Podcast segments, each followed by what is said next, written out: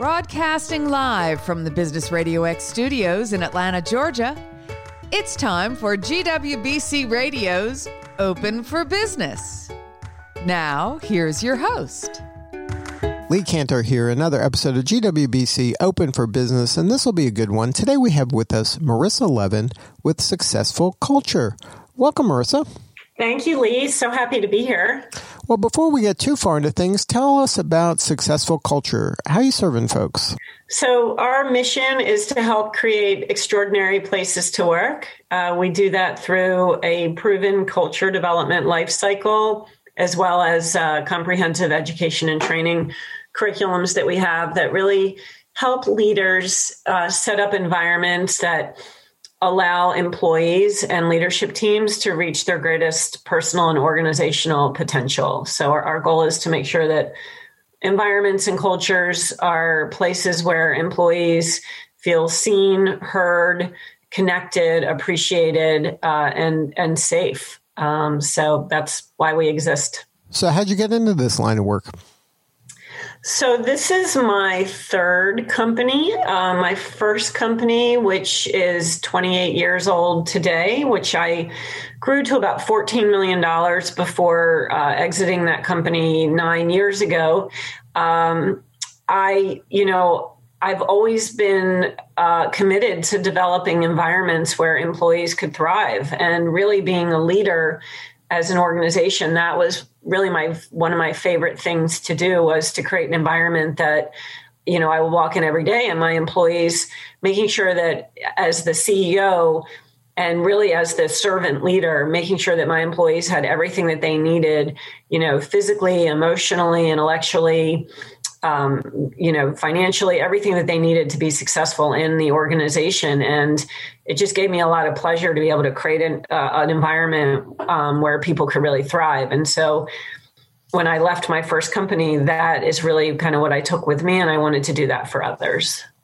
So, what about that kind of resonated with you? Of okay, this is really a secret sauce. This isn't just something that happened by accident. This is something you can do on purpose, and it can be replicated.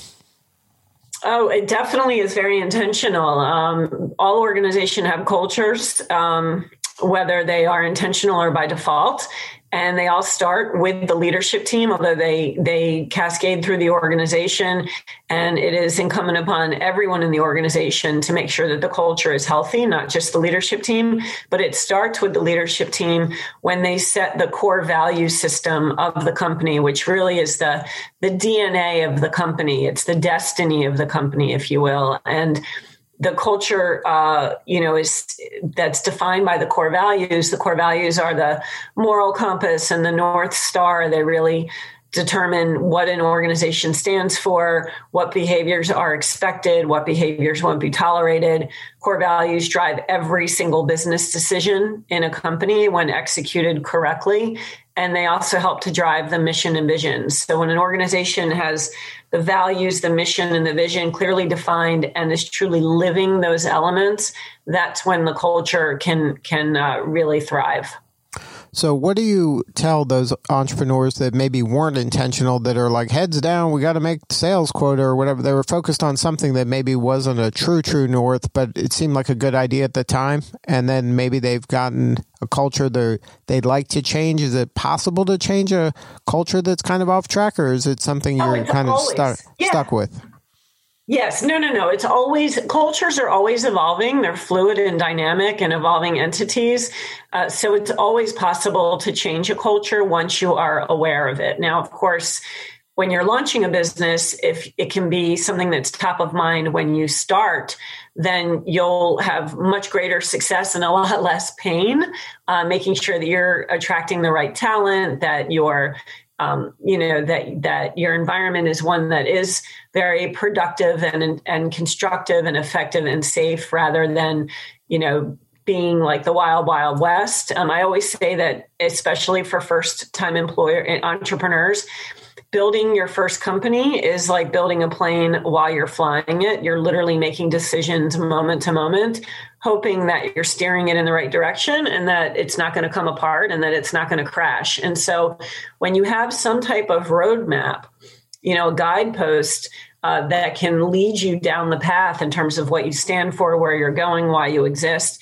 It certainly makes your journey a, a lot easier. But if you haven't done that work up front, yes, you absolutely can go back and re engineer and reverse engineer, put the right values in place. Um, it's painful. It can be painful to re engineer and reverse engineer when you haven't done it, but it certainly can be done. Now, how do you help those um, companies that have maybe a their hearts in the right place, but maybe they have one or two employees that they tolerate behavior that maybe they're not proud of, but they tolerate it because they're productive? Um, how does that kind of impact the team, the culture, and really, you know, their true north? Yeah, that's a really good question. So, uh, individuals who are high performing regarding, you know, generating revenue and contributing to to that type of bottom line, but can be toxic uh, in other ways. We like to consider them to be lone wolves, uh, and it really is. Um, you know, it's a hard exercise to evaluate those types of people to really determine whether or not they are worth having them stick around because the cost of a toxic employee the uh, the drain on the morale, the drain on the overall level of trust that an organization has, uh, it really actually can overshadow the revenue that someone might be bringing in. So think about if you could fill that position with someone that also can generate that revenue, but brings very positive energy and is not toxic think about how much more that would propel the organization rather than trying to do risk mitigation mitigation or damage control you know or to contain an, a volatile or toxic employee think of all of the time and energy and resources that goes into trying to control somebody like that it's usually not worth it now, when you're working with firms, do you have a sweet spot? Are you working with kind of you know startups? Are you working in different industries? Like, uh, who is your typical client? So that's a great question, and I get that a lot. Um, our typical client is any organization or any leader that truly values the investment in corporate culture and in their people. So, you know, we've worked with companies that are very small, you know, a million dollars to $2 million in revenue, but they truly understand the importance of building the right foundation. So they're willing to invest in that. They're willing to make sure that they've developed their values, mission, vision in the right way, that they've enrolled any employees, even if it's just one or two, in defining the behaviors behind the values. They have enrolled in the um, the process of making sure that their hiring processes uh, not only uh, ensure a fit for expertise and industry understanding, but that they are a cultural fit.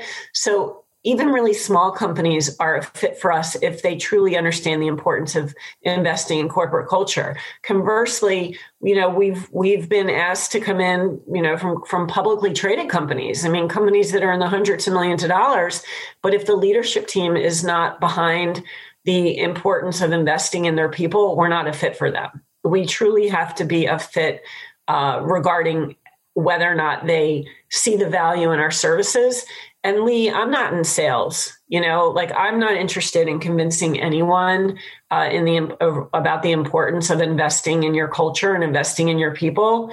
If you don't get it, then you don't get it, and that's fine. You're not going to be a fit for us. I'm not in the business of sales. I'm in the business of transformation.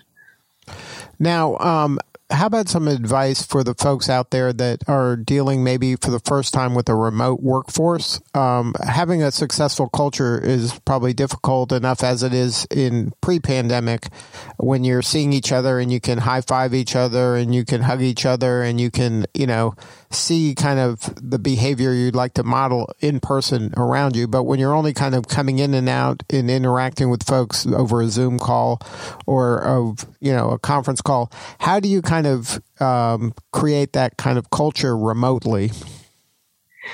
So it isn't just that we are now working with people who are remote it's the conditions under which we are working. And I get this question a lot about how can I manage my remote people? This is so much bigger than just managing remote people.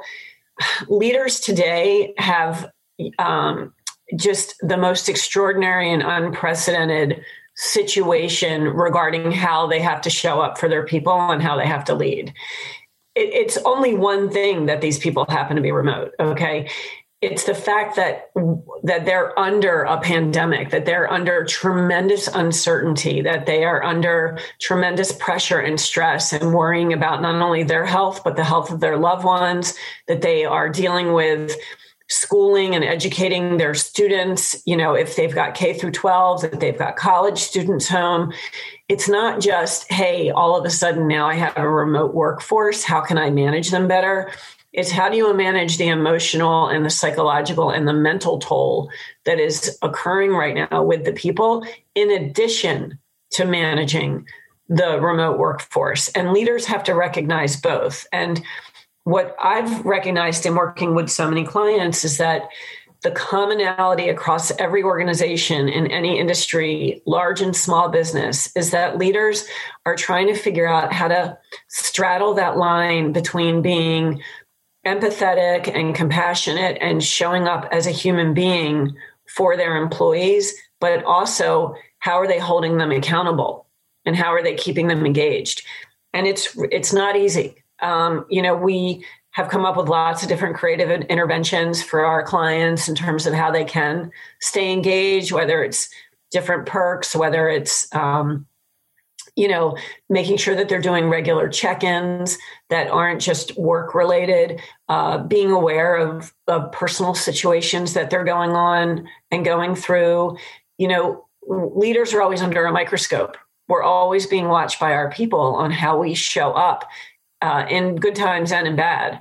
And more than ever now, leaders are under the microscope to see if they're showing up in a very humane, you know, way. So I don't. Leaders leaders have it tough right now, and um, they need to be really cognizant of showing up both as a human being as well as as a as a leader and a supervisor that has accountability. And you mentioned all of the different kind of um, stressors that are on companies nowadays. I mean, you have the pandemic, you have the work from home, you have all the individual people's uh, needs when it comes to just managing their home and their work and and all that stuff. And then you have you know kind of the social unrest uh, and that's into play also.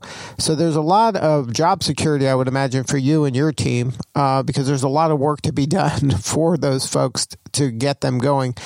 How does an engagement work? What does it look like? What is the? Uh, I know you mentioned you're not in sales, so you know these people have to raise their hand and truly want to do this kind of work. Um, how do you kind of uh, kind of onboard a new client? How do you kind of go mm-hmm. through what the process looks like, and what is a reasonable length of time to see some meaningful results?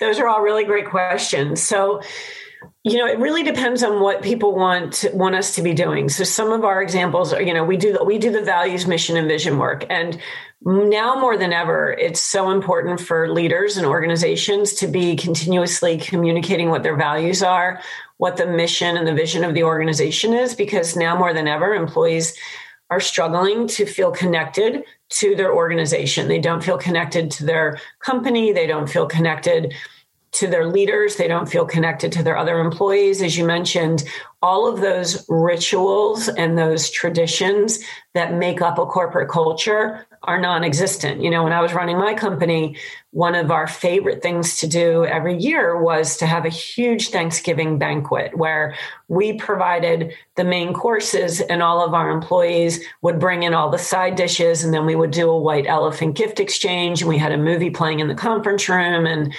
it just was such a wonderful day. And those types of experiences now are gone. So, how are leaders creating those more, even more so? And so, for us, some of our clients are bringing in to you know reinforce their values mission and vision some of our clients are bringing us in to do culture checkups we do a lot of culture checkups like you go to the dentist you know and you go two or three times a year to check for cavities remove the plaque remove the tartar and the buildup it's very similar with cultures cultures have a way of disintegrating bit by bit it's not like one day something happens and it blows up the culture. They literally start fraying moment to moment, hour to hour, day to day because of things that start to happen. And so it's really important for leaders to be doing check ins to see um, how they're perceiving the culture and what's happening internally compared to what employers are doing. And I can tell you that 100% of the time, there's always been a discrepancy. And that's okay as long as you get in front of it and you put in the right interventions to bridge the gap between how leaders see the culture and how employees see the culture.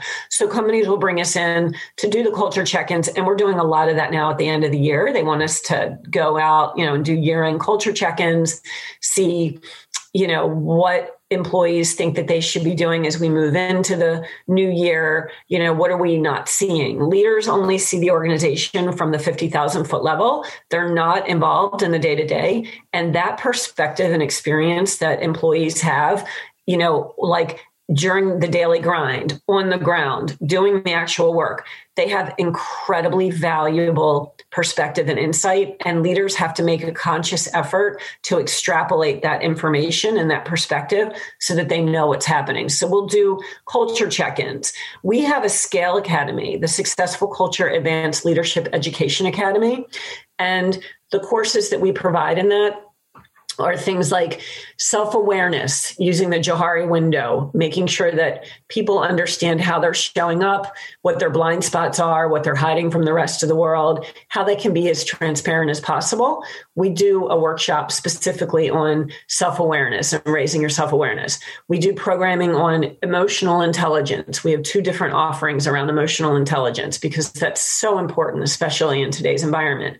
We have programming on conscious and unconscious bias and creating respectful and inclusive work environments, which we've been doing for years, long before it became the trendy thing to do. We have uh, programs on communication strategies, having difficult conversations, leading remote workforce teams. These are all the things that we have in place that are available online. And so a lot of our clients purchase our curriculums to make sure that their employees know that we are they're investing in them, that they're getting the right soft skills um, to show up, you know, in their most effective manner. So that's another way that our clients engage us. Um, so it's through values, mission, vision work. Uh, looking at recruitment practices, doing individual coaching. We do a lot of CEO to CEO coaching and a lot of executive coaching, uh, doing the culture check ins, and then the Scale Academy work. So, you know, depending on what you need, we've got a client right now that has three acquisitions planned uh, between for 2021. He's, they've got one coming in January, one coming in April, and one coming in October. And we're retained for the entire year um, to help with that cultural integration to make sure that those acquisitions are successful and that the team the leadership team and the employees that are coming into those companies are fully and seamlessly and successfully integrated into the company, we're doing that work going into 2021 for one of our clients. So there's lots of different ways that our clients engage us depending on what their situation is. Now, looking forward into 2021, are you seeing any trends? Are uh, are you seeing any kind of level of maybe grace amongst the uh, leadership and their employees because of just everybody dealing with so much of the chaos that you mentioned earlier and just so much of the now they're leaning on technology and and maybe there was a time where there was less patience and grace when it came to some of this but maybe now people's empathy gene is kind of turned on a little bit more that's so funny that you mentioned that. I don't even know if you're aware that I developed the GRACE model uh, to help leaders lead and communicate with grace, which we've rolled out to hundreds of different organizations and leaders now. I developed it in March, right when the pandemic pandemic opened or you know came down upon us, and uh, it stands for grit, resilience, adaptability, connection, and empathy. And it's a full model to lead leaders through a process to lead and communicate with grace. And uh, it's been really impactful and transformative for the organizations that we've worked with. Um, and so I do see the continued need to be educating leaders on how to lead and communicate with grace uh, because we're all kind of pushed to the limit um, and we don't know what's coming and when it's coming. And we're all you know pandemic weary. We're all quarantine weary. We're exhausted. So yeah we're actually doing a lot of work around grace So now, um, if somebody wanted to learn more, have a more substantive conversation with you or somebody on your team, what's the best way to learn more? Is there a website or social media coordinates? Yeah, so successfulculture.com is our main website. Um, I'm on LinkedIn. You guys can find me. I've got about 25,000 followers, so I'm out there.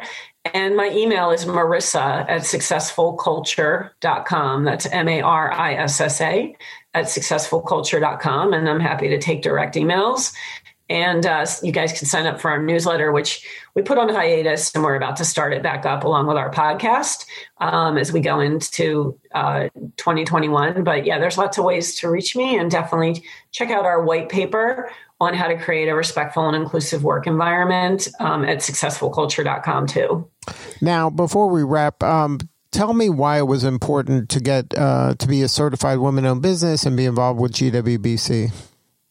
Oh, well, certification as a woman owned business is essential, especially if you're going to be working with state and local and federal agencies, um, because you want to indicate that you are a certified woman owned business, even if it's through an independent party. So, uh, look, we're moving into an era now where we have um, the um, an unprecedented number of women in positions of power. Uh, I think our time has come, and I think it's never been more important for women-owned businesses to get certified as a women-owned entity. Now, uh, what do you need more of? How can we help? Are you do you need more team members, more clients, uh, more people? Hey, we're always looking for clients. Um, the other thing that we forgot to mention is I'm the author of Built to Scale: How Top Companies Create Breakthrough Growth Through Exceptional Advisory Boards. It's the number one book globally on how to build extraordinary advisory boards. The scale model stands for uh, select, compensate, associate, leverage, evaluate, evolve, and exit. You can either find that on Amazon or you can go to built to scale. Dot info. Uh, that's B U I L T T O S C A L E dot info. And uh, we work with organizations to help build their best advisory boards. So any organization that's looking for improvements in corporate culture, looking to educate their employees with really, really stellar leadership educational programming, uh, looking to put in an advisory board, or looking for really high impact transformational CEO to CEO coaching, please reach out to me because that's where my sweet spots are, and I would love to work with you. Good stuff, Marissa. Thank you so much for sharing your story. You're doing important work, and we appreciate you. No, we appreciate you, um, Lee, for uh, having this podcast and for letting women owned businesses get their story out. All right. This is Lee Kantor. We will see you all next time on GWBC Open for Business.